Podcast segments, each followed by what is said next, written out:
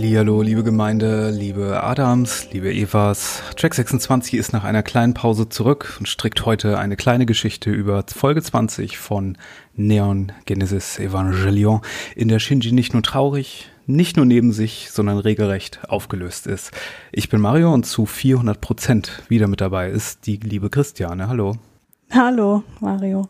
So, wir hatten eine kleine Pause und machen heute weiter mit einer Folge, die die Fortsetzung ist, mehr oder weniger, zu einer Folge, die wir vor äh, über sechs Wochen schon hatten. Nämlich zu Folge 14, die ja hieß Weaving a Story. Und heute reden Hm. wir über Weaving a Story 2, Oral Stage. Was die Oral Stage ist, da hast du als Psychologin wahrscheinlich was zu, zu sagen, nehme ich an. Das hast du richtig erfasst, ja. Dann leg mal los. Ich wollte das eigentlich äh, in die Story einfügen, wenn das dann wirklich eine Rolle spielt. Ah, reinweben sozusagen. Ja, ja. Gut, dann mache ich hier erstmal meinen Vorkladderadatsch ähm, mit den Eckdaten. Die Folge lief zum ersten Mal am 14. Februar 1996 auf TV Tokio am Valentinstag. Den Titel habe ich ja schon erwähnt, zumindest den internationalen Titel. Der japanische Titel heißt Kokoro no Katachi, Hito no Katachi, also die Form des Herzens, die Form der Leute oder der Menschen oder so. Und der deutsche Titel lautet Essenz der Seele. Okay. Regie führte Masahiko Otsuka. Der hat auch schon den ersten Teil von Weaving a Story gemacht, also den ersten Teil, Teil 14. Und das Drehbuch stammt zum ersten Mal seit Episode 1 alleinig von Hideaki Anno.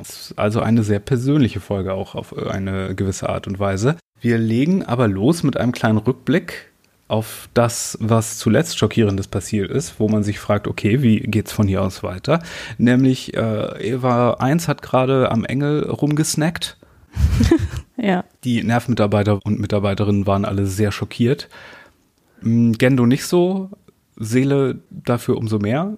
Und wir bekommen das hier alles nochmal zu sehen in einem Rückblick ohne komplette Musik, was das Ganze irgendwie noch ein bisschen gruseliger fast macht. Ja, fand ich auch. Denn das Einzige, was wir hier als Soundkulisse haben, ist hier der Schrei von der erwachten Eva-Einheit 1. Wenn wir dann konkret in die Episode reingehen, haben wir hier so eine kleine, so eine kleine Struktur, wo wir die Tage abzählen, seitdem Shinji in Eva gefangen ist. Denn er ist jetzt hier, ähnlich wie in Folge 16, Splitting of the Breast, in der er im Schatten Ja. gefangen ist, ist er hier wiederum in Eva komplett aufgelöst. Denn ja, der Synchronwert ist etwas zu hoch gewesen in diesem Fall sogar. An Tag 1 erfahren wir aber zunächst, dass der Schaden, ich glaube von Eva 2, ne, ist jenseits der Von, Hayflick, von beiden anderen, von Eva 0 und Eva 2. jenseits der Hayflick-Grenze. Aus dem Kontext dessen, was gesagt wird, können wir rauslesen, dass es sich dabei um eine technische Hürde handelt, äh, nach der halt Reparatur nicht mehr so wirklich drin ist. Es gibt halt auch im realen Leben ein Hayflick-Limit, das 1965 von einem gewissen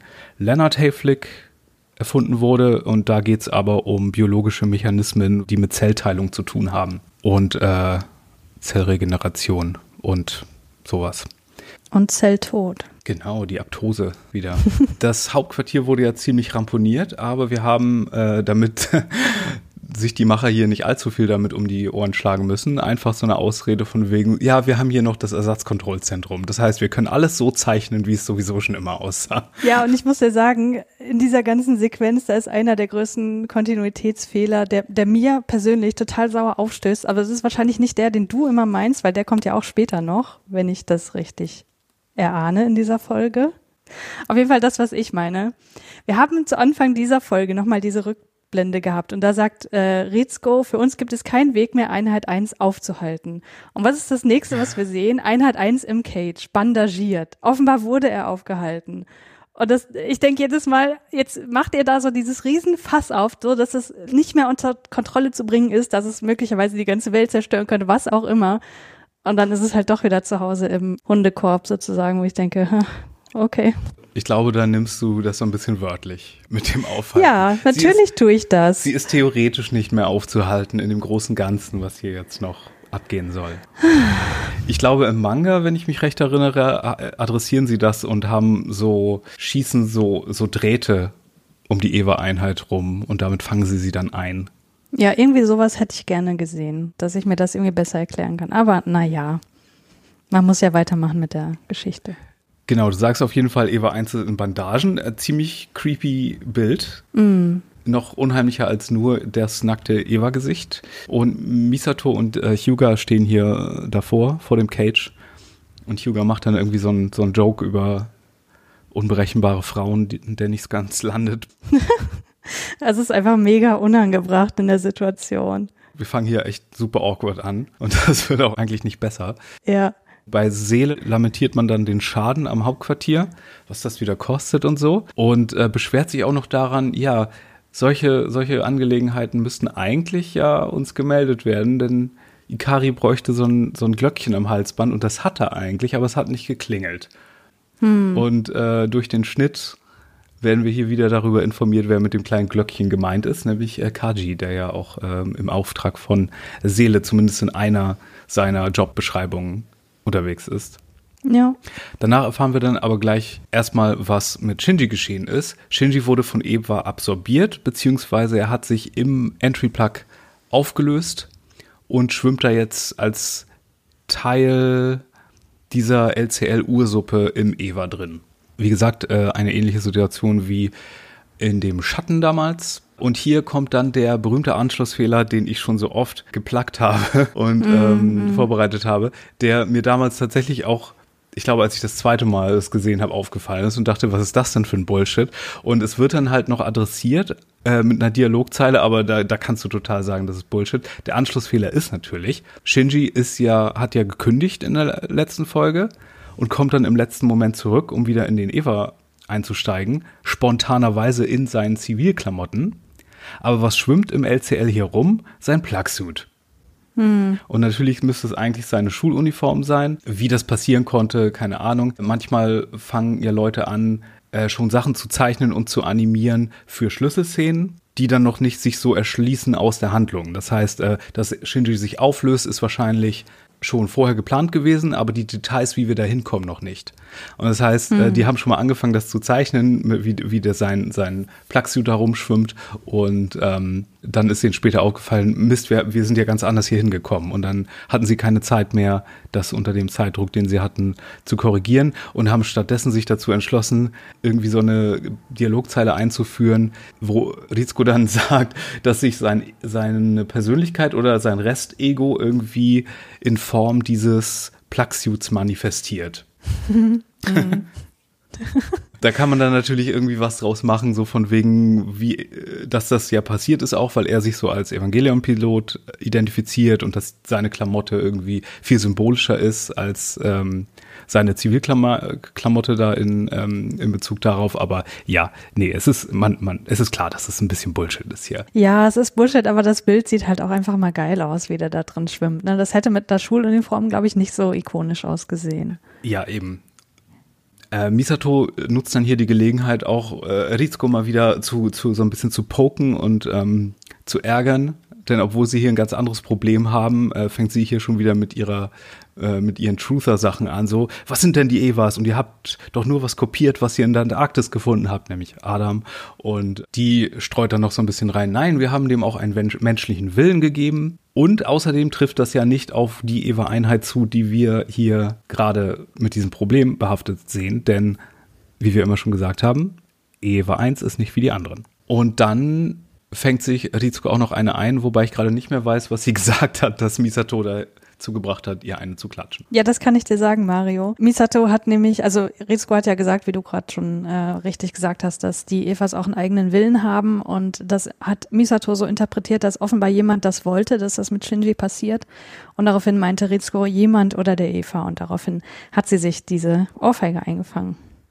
Ja, die Beziehung zwischen den beiden, ähm, die war ja schon zuletzt äh, seit dem letzten Vorfall mit Eva 3 äh, ziemlich angespannt. Die haben jetzt gute Miene zum bösen Spiel gemacht in letzter Zeit noch bei der Arbeit und so, aber so langsam ist die Beziehung, glaube ich, irreparabel, je nachdem, wie das hier ausgeht. Ja, sehe ich auch so. Und ich glaube, jetzt zu diesem Zeitpunkt kann man auch nicht mehr sagen, dass Misato nur aus so einem beruflichen Pflichtgefühl Shinji gegenüber so, so reagiert, sondern dass sie wirklich eine, eine ernsthafte, eine aufrichtige, äh, liebevolle Beziehung zu ihm irgendwie aufgebaut hat. Ja, vor allen Dingen hat sie aber auch Zweifel an ihrem Arbeitsplatz generell. Ich meine, Kaji hat ja auch angefangen, ja. ihr die Augen zu öffnen, was Nerv angeht. Ähm, das geht ja schon eine ganze Weile so. Mhm. Beziehungsweise sie wusste wahrscheinlich schon, dass wir es, wir es hier mit einer ziemlich dystopischen Organisation zu tun haben, aber so langsam kann sie das wahrscheinlich auch nicht mehr ignorieren.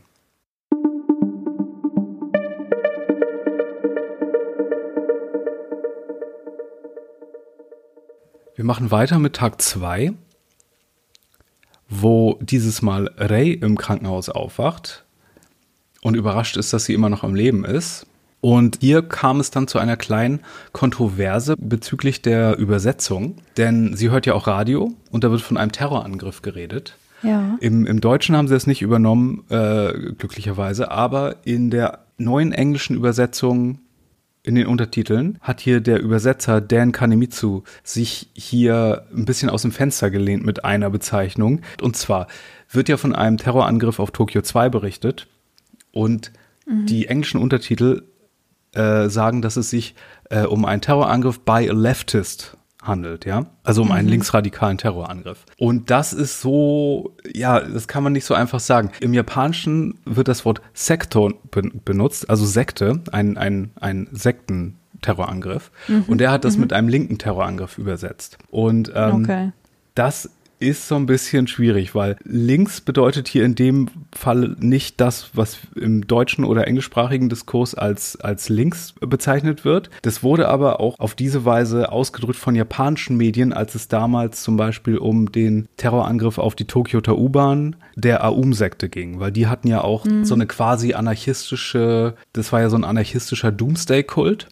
Und da haben die Medien teilweise auch auf diese Art und Weise darüber berichtet, beziehungsweise das in diesen Kontext gebracht, beziehungsweise diesen Sektenbegriff so verwendet. Und ähm, dadurch scheint er sich irgendwie äh, dazu beflügelt gefunden zu haben, hier diesen, diesen Begriff reinzubringen. Ich finde es allerdings sehr verwirrend. Leute, die jetzt hier nicht irgendwie super Ahnung haben von äh, japanischen Medien und diesem Terrorangriff der Umsekte und wie darüber in den japanischen Medien berichtet wurden. Und ich bin selber selbst nicht sicher, wieso das mit äh, linken Terror in, in Verbindung gebracht wurde, dann zieht man hier so ein bisschen die falschen Schlüsse und deswegen hat man diesem Übersetzer so eine Agenda vorgeworfen. Hm, okay, verstehe. Der hat sich dann auch sowieso unbeliebt gemacht, weil er angeblich noch so ein bisschen Queer Erasure veranstaltet hat mit seiner Übersetzung. Da kommen wir dann in Folge 24 zu, inwiefern das äh, ja, äh, stimmt oder ja. nicht. Aber ähm, hier diesen, diesen linken Begriff reinzubringen, äh, finde ich vom Übersetzungsstandpunkt her ein bisschen unangebracht. Da hätte man das eher, das mit der Sekte direkt übersetzen sollen, dann wäre das klarer vielleicht gewesen. Ja, finde ich auch. Also in der deutschen, in der deutschen Untertitelübersetzung, da steht halt nur Terrorangriff. Ja. Also keine weitere Spezifikation. Insofern. Genau. Also ich, wenn ich mir vorstelle, ich hätte da irgendwie linker Terrorangriff gelesen, das hätte mich total gestört. Also äh, so von meiner persönlichen ähm, Einstellung her, aber auch prinzipiell, weil sowas konkret Politisches in Evangelion einfach nichts zu suchen hat, finde ich so, vom Gefühl her. Naja, es ist ja schon recht politisch Evangelion so. Generell wie bei Science Fiction, die dystopische Verhältnisse aufzeigen, ja auch immer so ein gewisser Grad an Kapitalismuskritik oder was dann sonst mit drin ist. Ich finde das nur hier wenig hilfreich, weil es gibt ja auch so gewisse Alt-Right Kasper, die dann irgendwie meinen, Evangelion wäre so total deren Medium. Davon gab es ja im Internet auch welche, seit das bei Netflix angekommen ist. Und das ist ja wohl mal die falscheste äh, Lesung des Ganzen. Und äh, mhm. dann hier noch diesen linken Begriff da reinzubringen, das schürt dann dieses Feuer natürlich. Ja, voll. Das dann so ein bisschen aus einer komischen Ecke kommt, aber nun ja. Also ich würde dir total zustimmen, dass ein Evangelion viele politische Konzepte irgendwie enthalten sind und dass man da auch ganz viel rein interpretieren kann, wenn man möchte. Mhm so wie ich zum Beispiel auch viele feministische Aussagen in Evangelion sehe, die nicht jeder mit mitteilen muss.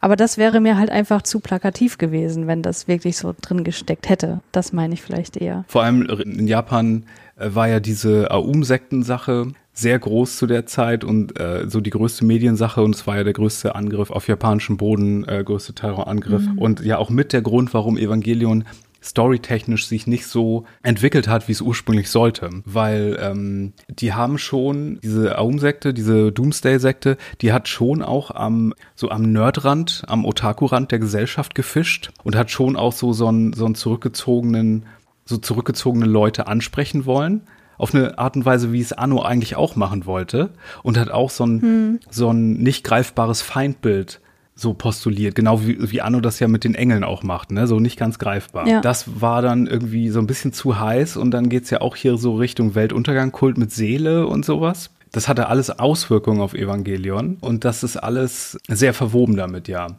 Und deswegen wäre es auch, wenn man das zumindest so ein bisschen weiß, vielleicht der Sektenbegriff hier fast interessanter gewesen den zu hören. Ich kann da noch einen Buchtipp droppen, wenn das gerade irgendwie passt. Weil mein Lieblingsautor Haruki Murakami hat ein Buch darüber geschrieben und das nennt sich Untergrundkrieg.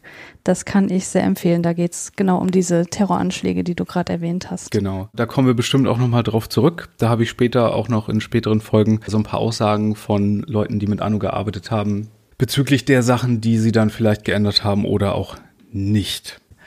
Aska bekommt dann einen Anruf dass äh, Ray okay ist, aber ja, sie tut so, als sei ihr das total egal und regt sich darüber auf, warum man sie überhaupt anrufen würde über sowas. Und an ihrem Zimmer und ihrer Umgebung sieht man aber, wie ihr Gefühlszustand ist. Also der ist genauso wüst wie ihr Zimmer, wo so ja kaputte Modezeitschriften mit ihrem grünen Datekleid drin äh, verteilt sind. Es ist eine kaputte Tasse auf dem Boden, ein kaputtes Kissen, was so ein Image ist, was später auch mit so einer Puppe noch mhm. in Verbindung gebracht wird, was wir dann sehen. Und ja, äh, Aska ist hier ziemlich ramponiert. Ja, ihr geht's wirklich überhaupt nicht gut. Sie fragt sich ja auch wieder, wie das alles passieren konnte, dass sie nichts machen konnte und dass der blöde Shinji besser war als sie und da können wir nochmal kurz rekapitulieren, was ja eigentlich passiert ist, weil sie hat ja durch die Niederlage in der letzten Folge wieder mal einen harten Rückschlag erlebt und dadurch auch wieder eine narzisstische Kränkung.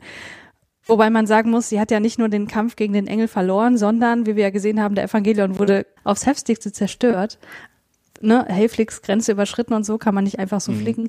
Und der Engel zeigte nicht mal Interesse an ihrer Einheit. Das haben wir ja auch noch äh, gesagt ja. letztes Mal, dass der einfach weitergegangen ist und da überhaupt kein, keine Wimper gezuckt hat. Wohingegen Shinji ja den Engel nicht nur besiegt hat, sondern ja wirklich komplett vernichtet hat und sogar in sich aufgenommen hat. Mhm. Wo für sie wahrscheinlich jetzt Shinji dadurch auch nochmal so, ein, so einen ganz anderen Status bekommen hat als vorher. Und das kann ich gut nachvollziehen, dass sie da echt mitzukämpfen hat. Das war auch wirklich die ultimative Beleidigung. Wir sagen ja immer, wie, wie wichtig Hände hier als Symbol in Evangelion ist. Und dann mhm. werden ihrer Eva-Einheit erstmal beide Arme abgenommen ja. was hier so komplett jeden Handlungsspielraum nimmt und dann wird ihr der Kopf abgeschnitten und dann wird sie da so als Stängel stehen gelassen. Hm. Das ist natürlich äh, Albtraum für sie. Am dritten Tag danach besteht dann bereits ein Plan zur Rettung von Shinji, der nur noch in einem Quantenstadium basiert. Und ja, wir haben schon erwähnt, wie die Ursuppe im Eva schwimmt. Überrascht mich immer wieder, wenn sie hier von Quantenstadium reden, weil das ist natürlich heutzutage im Science Fiction so der Shit. So in den 60ern war es noch so Atomkraft. In den 90ern sind wir dann so zur DNA-Zeit übergegangen. So, da hat sogar Spider-Man dann nicht mehr durch Atomkraft, sondern durch DNA seine Kraft erhalten und all solche Geschichten. Und jetzt ist natürlich Quantenmechanik irgendwie der, der Science-Fiction-Stoff so. Ist das so?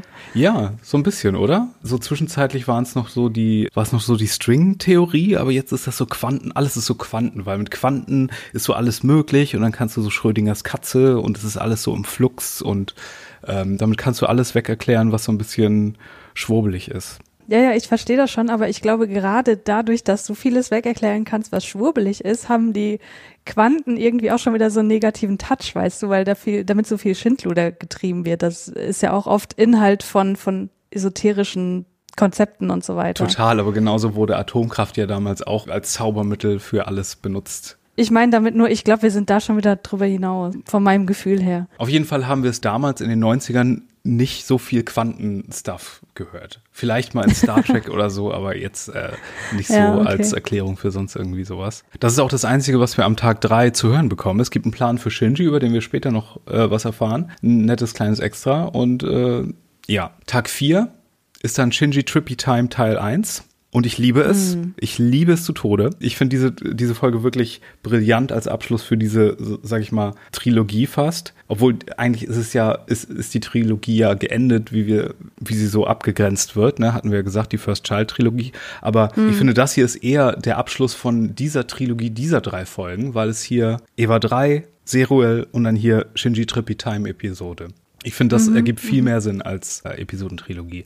Und hier haben wir wieder eine dieser assoziativen, äh, surreal angehauchten Sequenzen mit Shinji, wie er in seinem Inneren umherbrütet um seine eigenen Gedanken. Hier sehen wir auch, ich glaube, mit als erstes dieses Image vom Strand, der ab und zu, also die Wellen, die an den Strand gespült werden, den wir auch manchmal als invertiertes Bild sehen. Genau, und hier ganz am Anfang sehen wir aber kein Sand oder wenn dann nur ganz kurz, sondern eher so so psychedelisch angehauchte Muster, wo der Sand eigentlich wäre, so ähnlich wie der Trip gegen Ende von 2001 Odyssee im Weltraum sieht das aus für mich. Und dann bekommen wir hier auch gleich so eine Bilderflut, die auch wieder sehr geil mit Musik unterlegt ist und Shinji assoziiert hier erstmal rum.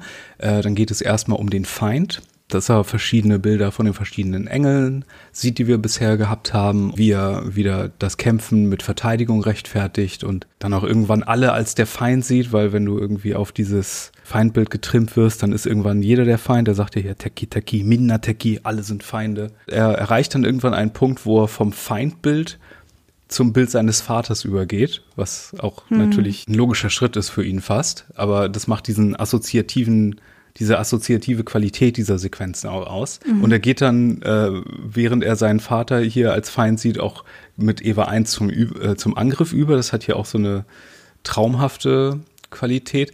Wie gesagt, ich meinte ja, Instrumentality sei mehr zu vergleichen mit dem roten Raum in Twin Peaks, aber das hier hat auch schon so, so Züge davon. Äh, harter Cut dann zu nicht seiner Mutter, aber zu Ray, die auf der Rolltreppe steht, auf der wir auch schon einige Zeit verbracht haben. Vor allen Dingen Folge 6 ist das, glaube ich, äh, wo das Bild hier von genommen ist, wo sie sich über seinen Vater ja auch unterhalten haben und er sich dann diese Backpfeife einfängt. Mhm. Nee, Folge 5 ist das, sorry. Und hier geht es dann wieder um seinen Vater. Dann enthüllt Shinji noch ein Detail, nämlich, dass er eigentlich ursprünglich nach Tokio kam, um seinem Vater zu sagen, dass er ihn nicht leiden kann. Mhm. Wir sehen dann eine leicht abgeänderte Fassung der ersten Episode aus Shinjis Erinnerung und dann seine Erleuchtung die ihm selber erst aufgeht in diesem Moment, nämlich, dass er da in Episode 1 nicht Eva zum ersten Mal gesehen hat, sondern Eva schon kannte. Das heißt, das ist ja auch so ein im buchstäblichsten Sinne ein, ein meditativer Prozess, wo er selber zu so ja, Erkenntnissen kommt und erleuchtet wird, wenn man will. Ja, ich würde da gerne noch mal ein bisschen näher drauf eingehen, weil ich das alles total interessant finde, wie du dir sicherlich vorstellen kannst. Hier in diesem ersten, in dieser ersten Sequenz, die du gerade geschildert hast, ist mir auch aufgefallen, diese unterschiedlichen Gespräche, die wir noch mal sehen, so aus seiner Perspektive, die haben halt die gleichen Settings, wie, wie wir sie schon kennen, aber die weichen halt inhaltlich immer so ein bisschen von den Gesprächen ab, wie wir sie zuvor gesehen haben. Und das finde ich ein total schönes Detail, weil das irgendwie so die, ja, die, die Formbarkeit und die Variabilität von Erinnerungen so aufmacht, so dieses Fass, was ich sowieso total interessant finde, dass Erinnerung ja immer das ist, was wir als das Ganze wahrnehmen. Und in dieser ganzen Folge, also nicht nur hier in dieser Sequenz, sondern auch dann noch in der nächsten und übernächsten, geht er so verschiedene Gründe durch, warum er den Eva steuern könnte er fängt an mit Misato, mit der Rache, weil sie sagt ja hier, äh, als das, als das äh, mit den, mit den ähm, Feinden anfängt, mit diesen Bildern der besiegten Engel, sagt er erstmal, ja, das sind die Dinger, die Misatos Vater töteten. Das heißt, da haben wir zuerst mal den Grund von Misato, nämlich Rache. Dann kommt Asuka, die sagt, naja, du bist doch blöd, die Dinger greifen uns an, da muss man doch irgendwie zurückschlagen. Also der Grund von Asuka wäre, wir müssen uns selbst verteidigen.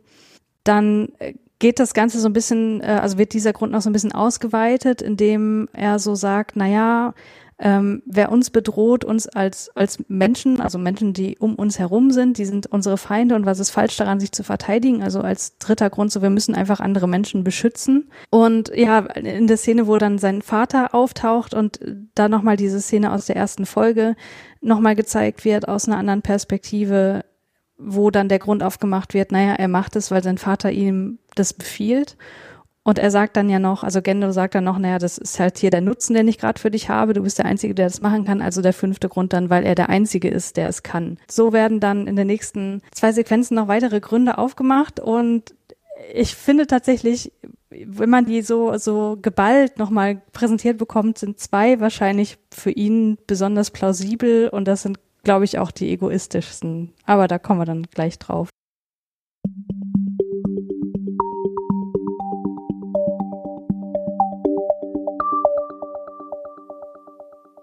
Auf jeden Fall, ja, ein sehr brillanter Schnitt hier zum Werbeblock, würde ich sagen. Die Erkenntnis, dass Shinji bereits von Evangelions wusste. Und dann der überraschende Jump auch nochmal nach dem Werbeblock dass wir uns schon bei Tag 30 befinden. Also ein Ja. Monat ist ins, ins Land gezogen. Da möchte ich noch mal ganz kurz festhalten. Wir haben ja am Anfang gesehen, dass das äh, Central Dogma frei liegt, dass im Grunde alle Evangelions kampfunfähig sind. Was haben die für ein Glück, dass in den 30 Tagen kein Engel angreift? Das wäre so einfach gewesen. Aber die Engel unterstehen ja auch mehr oder weniger Gott. Und wer ist Gott? Der Geschichtenerzähler in diesem Fall. Ja, das war auch ein bisschen sarkastisch Ja. gemeint. Äh, Riskos Bergungsplan, also der Shinji-Rettungsplan, der war so schnell allerdings fertig, weil den hat es schon gegeben. Und das spielt da äh, hin rein, was äh, Shinji eben meinte, dass er Eva schon kannte. Denn der Bergungsplan, den sie haben, der ist zehn Jahre alt und damals ging etwas schief. Und äh, ja, da können wir uns schon denken, da ging es um Shinjis Mutter, um Yui, die Original OG Eva-Pilotin. Am 31. Tag machen wir dann mit Shinji Trippy Time Teil 2 weiter. Und hier sind wir dann bei angenehmeren Sachen, denn Shinji hat hier auf einmal Gedanken an angenehme Gefühle und Wärme und Freundlichkeit und äh, fragt sich, ob äh, die Leute nur nett zu ihm sind, weil er halt Eva-Pilot ist. Ja, genau. Das wäre der sechste Grund, dass er das macht für die Zuneigung anderer Menschen. Und hat diese äh, Überlegung auch wieder im Dialog mit Ray, die äh, stets mit dem Rücken zu ihm gewandt ist. Für ihn ist das Eva-Steuern so eine Daseinsberechtigung gewesen, dass es für ihn überhaupt keine Option mehr ist, das nicht zu machen, denn er sieht es nicht so, dass er irgendwas erlangt durch das Eva-Steuern, sondern dass er eher was verlieren würde, wenn er es nicht macht. Und dann sehen wir seine Hand an dem grünen Telefon. Wie gesagt, das grüne Telefon, das wir in Folge 1 als allererstes aussehen, ähm, als das Mission Statement postuliert wird, dass es ja hier um menschliche Verbindungen geht und, und Kommunikation und äh, bekommt da lauter Durchhaltegrüße von den ganzen Leuten, die dann später auch durch so die Linie wieder dargestellt werden. Und dann können wir uns fragen, diese Linie ist ja die, die wir auch in Folge, in Folge Schattenengel mit dem Engel in Verbindung gebracht haben. Und ist das da noch angebracht? Weil die Linie kommt ja hier wieder und wir haben ja hier nicht diesen Dialog mit dem Engel unbedingt. Ja, aber die Linie ist ja hier nur vertikal. Und ich dachte, die vertikale Linie ist für Shinji und die horizontale für Leliel. Was? Leliel? Ja. Und deswegen ähm, würde ich sagen, das ist ja angebracht, weil das seine eigene ist. Nee, aber die sind doch auch für die anderen und die ist dann schräg, wenn es um seinen Vater geht, oder? Wenn es um seinen Vater geht, ist die so, da ist ein Knick drin. Genau. Aber den sehen wir hier auch nicht, diesen Knick. Also es ist ja wirklich nur die Shinji-Linie, wenn ich es richtig in Erinnerung habe. Äh, ich habe das kurz nachgecheckt und ähm, du hast recht, die Linie ist nicht nur vertikal, sondern auch mal so schräg und auch einmal horizontal, wenn er über andere Leute spricht, nämlich über Rizko, über Asuka, über Toji, über Kensuke und über seinen Vater. Und wenn er über Gendo spricht, da kommt wieder dieser Knick in der Linie. Ah, okay, sie sprechen nicht, aber wenn er über seinen Vater spricht, dann wird sie verwinkelt, genau. Genau, ja. Also er erwähnt ihn im Grunde nur an der Stelle, ja. Und dann kommen eine sehr, paar sehr interessante Sachen auch in Bezug aufs Endgame von Evangelion. Denn Shinji verlangt hier, dass die Leute doch bitte lieb zu ihm sein sollen. Und bekommt dann eine Vision von den Frauen in seinem Leben. Speziell Misato, Asuka und Rei.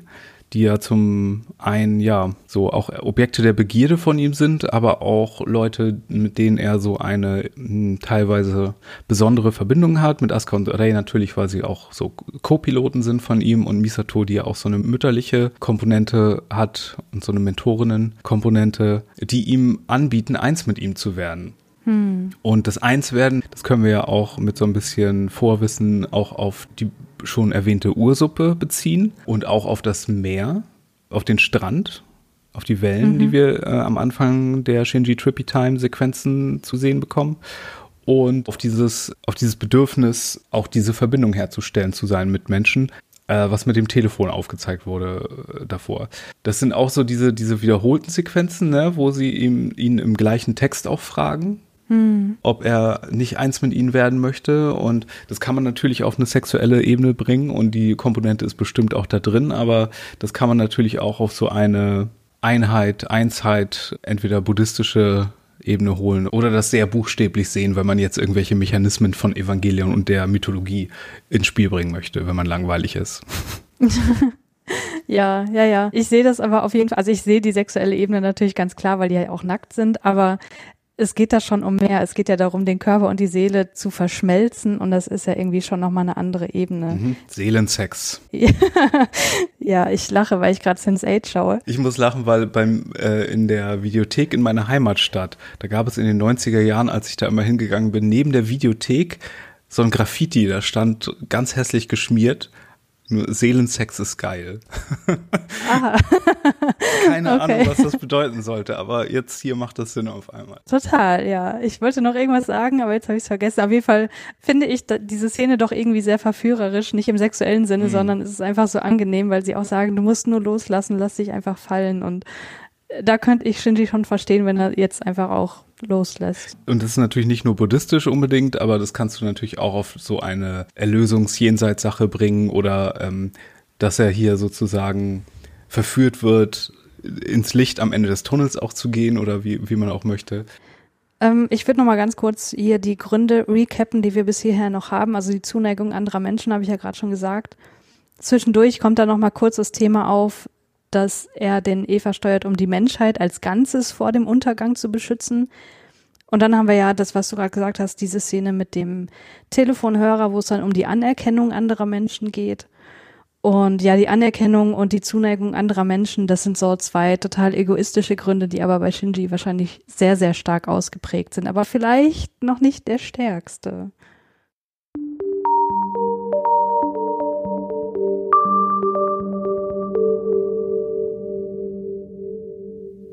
Ja, nach dem nächsten Cut befinden wir uns wieder im Hauptquartier, wo wir lernen, dass alle Sonden in den Evangelien eingeführt wurden und die Bergung beginnt.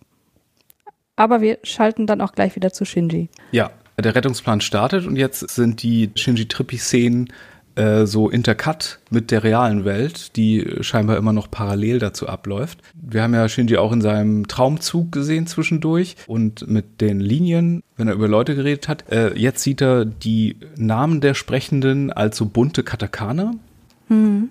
Also alle Namen im Katakana-Silbensystem werden eingeblendet, wenn die sprechen und wenn Shinji die noch vernimmt. Also er ist sich so ein bisschen so der realen Welt auch äh, bewusst, obwohl natürlich die ganzen Stimmen aus, eher aus seinem Unterbewusstsein kommen und nicht jetzt irgendwie wirklich mit ihm sprechen. Außer natürlich, dass er vielleicht die Leute, die ihn retten wollen, äh, vielleicht irgendwie vernehmen kann durch irgendeinen eine Verbindung zwischen seiner Traumwelt und der realen Welt. Draußen stellt man aber fest, dass die Signale im Kleinraum gefangen sind. Hm. Okay, der Kleinraum.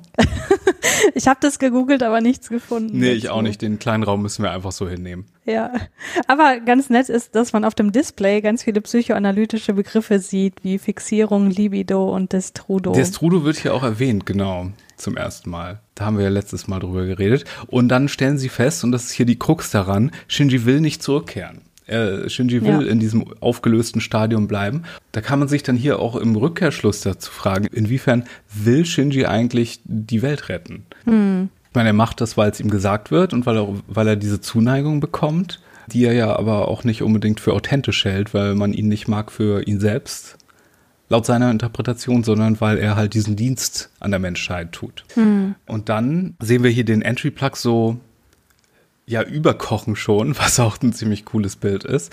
Dann die Stimme aus dem Inneren des Evas. Ich weiß nicht gar nicht, mit welcher Stimme er das sagt, aber hier wird er gefragt, was wünschst du dir eigentlich? Das fragen verschiedene Leute. Das fragen Misato Askarei und zuletzt seine Mutter. Die alle wieder gleich. Okay. Mhm. Äh, und das ergibt ja auch insofern Sinn, dass ähm, ja, Shinji muss entscheiden, ob er zurückkehren möchte, aber es ist natürlich auch Vorwärtsecho zu, zu einem, zum, zum, äh, ja, zu End of Evangelion mal wieder, aber auch zu, das hatte ich ja auch schon erwähnt, in den Rebuild-Filmen geht es ja auch eher darum, dass derjenige, der hier in einer ähnlichen Position ist wie Shinji in diesem Moment, hat so einen Wunsch frei. Mhm. Aber auf eine konkretere Art und Weise, die sich dann auf die Welt auswirkt. Und diese, ja, dieser Wunsch, was willst du eigentlich, Shinji? So muss man ihn richtig schütteln. Was willst du eigentlich, Shinji? Mhm. Die, die Frage wird hier noch sehr sanft gestellt.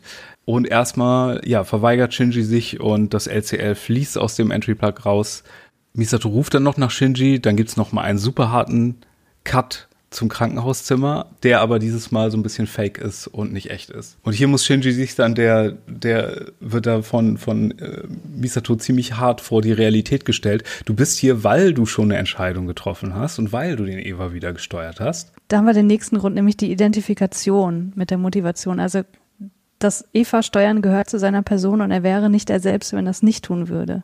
Und er kann ab hier nur entscheiden, was er als nächstes sein möchte. Aber wer jetzt ist, das ist erstmal, das ist erstmal Fakt. Dem muss Shinji sich stellen, obwohl das hier sehr apokalyptisch inszeniert ist, ne? Mhm. Äh, wir sehen hier die Szene nochmal, in der Misato Abschied nimmt von Shinji am Bahnhof. Äh, sie konfrontiert ihn hier, während hier sehr apokalyptische Orgelmusik spielt und wirft ihm hier vor, so du hast es getan, Shinji, du hast den Eva gesteuert, deshalb bist du hier. In der realen Welt ist Misato aber gerade am Weinen und hält den Plugsuit und weint um Shinji. Dieser Plugsuit hat sich also wirklich richtig manifestiert. Ja, und das ist total herzzerreißend. Was nützt die Wissenschaft, wenn sie nicht mal ja. eine Person retten kann? was ja auch so ein bisschen an diese, äh, an dieses ähm, theologische Argument gegen Gott erinnert, so ähm, wie kann es einen Gott geben, wenn, wenn er schlimme Sachen zulässt und wenn er gute Menschen leiden lässt. Und hier ist das aber auf die Wissenschaft bezogen. So, wozu ist die Wissenschaft gut, wenn sie äh, nicht mal dieses Leid abwenden kann? Hm. Shinji spürt dann im Inneren von Eva wieder seine Mutter, die hier scheinbar interveniert vom Inneren des Evas heraus, aber diesmal nicht mit einem Stückchen Energie, sondern ja, indem sie Shinji sozusagen nochmal gebärt und zwar dieses Mal aus dem Eva-Kern heraus, was natürlich wieder an Episode 16 erinnert, als der gesamte Eva aus der Schattenengelsphäre geboren wurde. Und äh, dann liegt er dann nackt. Aber vorher sehen wir noch so eine kleine Vision aus der Vergangenheit, was ja eine Erinnerung von, von Yui sein muss, denn vor der Geburt von Shinji, äh, wahrscheinlich genau deshalb, weil es hier äh, ja auch direkt vor der, vor der Wiedergeburt von Shinji ist, machen sie und Gendo sich Gedanken darüber, wie denn das Kind heißen soll. Und äh, was haben sie sich da ausgedacht? Ja, wir ist gut. Gendo hat sich das alleine ausgedacht. Sie fragt ihn ja, wie hast du dich denn entschieden? Und da sagt er, naja, wenn es ein Junge wird, Shinji und wenn es ein Mädchen wird, Rei. Interesting. Interesting, ja. Und ich glaube, so dieses Wissen, dass er seinen Namen von, von seinem Vater, von Gendo bekommen hat, das muss so ein ambivalentes Gefühl sein, weil einerseits hasst er ihn ja, aber andererseits schwingt in dieser Erinnerung auch so viel väterliche Liebe mit. Mhm. Schwierig, ja.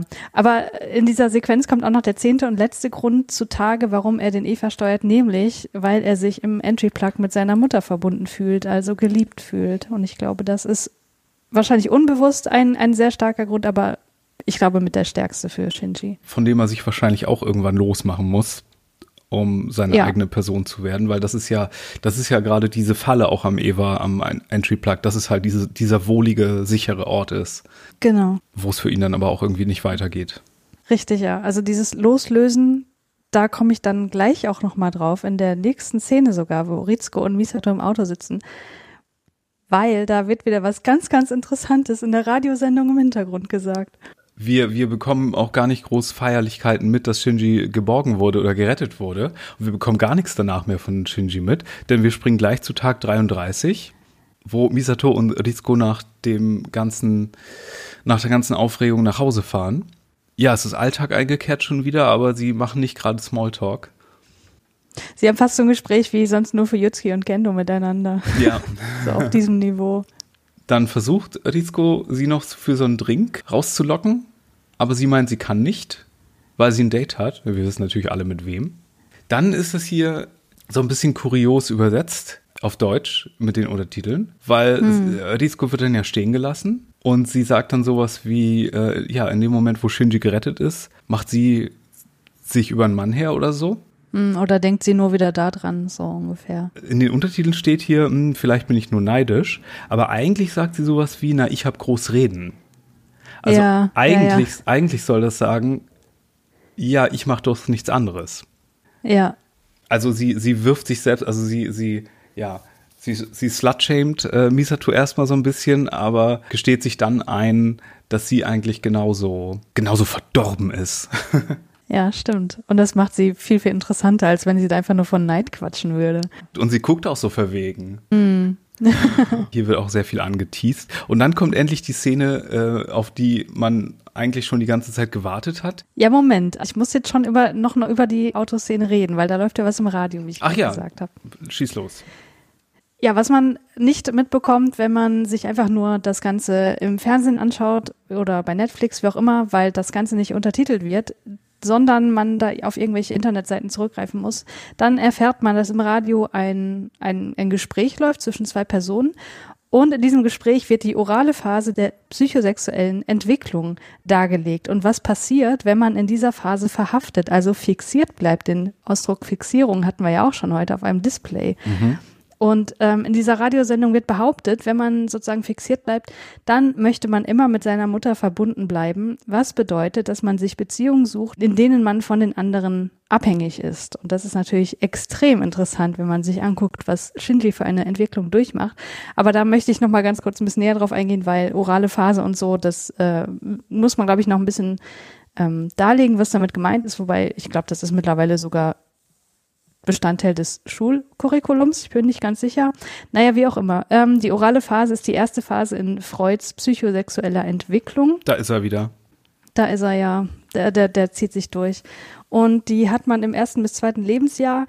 Und Freud hat gesagt, naja, schon Kinder haben eine Sexualität und haben verschiedene erogene Zonen und in dieser oralen Phase ist das eben der Mund, der die primäre Quelle der Befriedigung darstellt, zum Beispiel durch Nuckeln oder saugen äh, zum Beispiel an der Brust der Mutter. Das ist ja auch ganz schön, dass wir hier vorher noch das Bild gesehen haben, wo Shinji gestillt wird. Also das zieht sich hier auch so ein bisschen durch, dieses Motiv. Mhm. Und ja, er hat behauptet, dass traumatische Ereignisse dazu führen können, dass ein Mensch eben in einer dieser Entwicklungsphasen verhaftet bleibt. Es gibt da noch mehrere nach der oralen Phase. Und wenn man eben in dieser oralen Phase bleibt, dann hat man eine sehr hohe Zuwendungsbedürftigkeit, dann ist man ein eher passiver Mensch, äh, begibt sich eben in diese Abhängigkeitsbeziehung, hat auch eher so einen ängstlichen Bindungsstil und neigt dazu, sich den Bindungspersonen sehr stark anzupassen, um die bloß nicht irgendwie zu vertreiben und so weiter. Wobei man sagen muss, dass das natürlich alles, also diese orale Phase, das kann man natürlich beobachten an Kindern, aber dass sozusagen diese traumatischen Ereignisse dazu führen, dass sich genau so eine Persönlichkeit herauskristallisiert, das ist, soweit ich weiß, doch empirisch nicht belegt. Mhm. Ja, aber es ist interessant, dass ähm, offenbar Yui überhaupt kein Interesse daran hat, ihren Jungen bei sich zu behalten. Also sie will ihn sozusagen in die Welt hinaus diese Abnabelung. Ja. Sie, sie forciert die ja regelrecht. In Bezug auf die orale Phase ist die nächste Szene auch sehr interessant, finde ich. Ja, auf jeden Weil, Fall. Ähm, wie gesagt, wir sehen jetzt als Abschluss die Szene, die wir als Vorschaubild in der letzten Folge gesehen haben, nämlich den Beitisch von Misatos Bett oder wahrscheinlich sind sie hier in so einer Art Love Hotel oder so.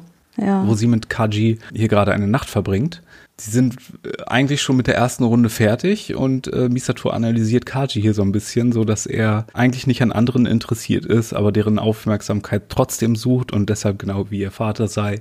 Und äh, er weiß nur davon, dass äh, Misato raucht weil sie nur nach dem Sex raucht und deswegen äh, Misato als Raucherin ist eine Identität, die nur Kaji kennt und er fühlt sich unglaublich geehrt. Dann macht sie eine komplett unsmoothe Überleitung. Ja. Mal wieder zu, ah, by the way, was hat's mit Adam und Projekt Eva auf sich und all sowas und oh, ja, mh, hm, Kaji weiß sie abzulenken auf die eine Weise, wie er das tut. Und ich behaupte jetzt einfach mal, dass er sie mit Oralsex ablenkt. Ja, das denke ich auch immer, aber dann ist die Szene, wo sie dann plötzlich auf ihm sitzt, ein bisschen komisch. Ja, okay, da, da hat er sich dann aufgerichtet. Aber ich, ich, ich finde, das ist sehr berechtigt, nicht nur weil die Folge Oral Stage heißt und das Ganze, was ja. du gerade gesagt hast, sondern weil ja. das, was wir ja sehen die ganze Zeit während der Szene, ist ja nicht irgendwie Vorhänge äh, im, im Wind, wie man das sonst bei dieser Sexszene sieht, sondern lauter Sachen, die mit dem Mund zu tun haben. Eine Zigarette sehen mhm. wir und wir sehen ein halb ausgetrunkenes Bier, was Sachen sind, die man sich in den Mund steckt. Das stimmt. Und er steckt eher noch literally was anderes in den Mund. genau, ein letztes Geschenk. Und äh, da ja. sehen wir dann kurz was anderes, aber sonst sehen wir wirklich nur diesen, diesen Ascher. Äh. Ja, wir sehen auch ein paar Mal so, so Shots auf, auf verschiedene Körperteile und auf Gesichter. Und was mir noch aufgefallen ist, dass Kaji extrem nachdenklich und ernst wirkt und nicht so, als hätte er jetzt wirklich Lust auf das Ganze. Wo man jetzt sich auch denken kann, na gut, bei dem Kommentar, den er zuletzt ablässt, dass er wahrscheinlich weiß, worauf das alles hinausläuft und dass womöglich sein Leben nicht mehr ganz so lange gehen wird. Aus dem Grund, den, der, der ganz am Anfang schon genannt wurde. Genau, dass er, dass er das Glöckchen war, das nicht geläutet hat. Und die Vorschau auf die nächste Folge ist dann wieder interessant, weil dadurch, dass die nächste Episode so viel Hintergrundinformationen raushaut, sehen wir hier nur Schrift. Ja. In der Vorschau. Da hält man sich dann auf cool. einmal sehr bedeckt. Ja.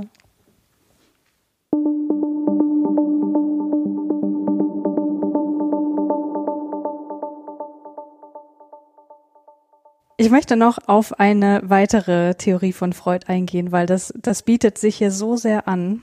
Und das ist so eine Theorie oder so, ja, so eine These, die auch empirisch nicht wirklich Sinn ergeben hat, aber das sich halt irgendwie hartnäckig hält und was, glaube ich, in ganz vielen kulturellen Werken auch immer wieder aufgegriffen wird, nämlich der Ödipus-Konflikt. Ich wollte gerade sagen, Verbind ja. Verbindung mit der Mutter, Hass auf den Vater, das ist halt genau das, was hier in der Folge auch noch mit verhandelt wird. Und der Ödipus-Konflikt ist eine, wie Freud meint, eine Inzest-Fantasie, die sich zwischen dem sechsten, äh, zwischen dem dritten und fünften Lebensjahr manifestiert. Also in einer späteren Phase der psychosexuellen Entwicklung. Und ja, das Ganze ist dadurch charakterisiert, dass das Kind den Wunsch verspürt, sich mit dem gegengeschlechtlichen Elternteil zu vereinen und eben den gleichgeschlechtlichen Elternteil als Rivalen zu empfinden, also alles komplett heteronormativ. Aber er hat das Ganze auch noch, um das Ganze noch ein bisschen konservativer zu machen, auch tatsächlich nur auf, auf ähm, also in erster Linie auf männliche Kinder gemünzt. Elektra-Komplex ist das Gegenstück, ne? Genau, aber das hat, glaube ich, soweit ich informiert bin, jemand anders dann sozusagen aufgegriffen und mhm. dazu noch äh, konzeptualisiert. Genau, und dieser Ödipus-Konflikt besagt eben, dass der Junge sich in dieser Zeit mit der Mutter verbinden möchte, also ja, also eine Beziehung eingehen möchte, ähm, ein Vereinigungswunsch, wie er auch geschrieben hat, und daraus erwächst dann der unbewusste Wunsch, den Vater zu töten, um dessen Stelle einzunehmen. Der Ödipus-Konflikt, der kann aber überwunden werden, indem der Junge sich mit dem Vater identifiziert und so aus dem Feind ein Vorbild macht. Mhm. Und der überwundene Konflikt zeigt sich dann so, dass der Junge die Nichtvereinbarkeit mit der Mutter akzeptiert und in den Wunsch, also den Wunsch so umwandelt, dass er sein Begehren auf eine mutterähnliche andere Person projiziert. Ja, und das ist sozusagen das, das theoretische Konstrukt, was dahinter steht. Und wir haben ja hier in der Folge diese Szene, wo Shinji versucht, seinen Vater zu töten im Evangelion. Ja. Und natürlich ganz klar der Vereinigungswunsch mit der Mutter. Und davor auch noch ganz klar ausspricht, Mutter habe doch immer gelacht, bis dann Vater irgendwas mit ihr gemacht hat oder so. Ja, ja. Ja, damit hätten wir es, glaube ich. Es sei denn, du hast noch abschließende Gedanken zusätzlich zu den äh, Erläuterungen, die du gerade hattest.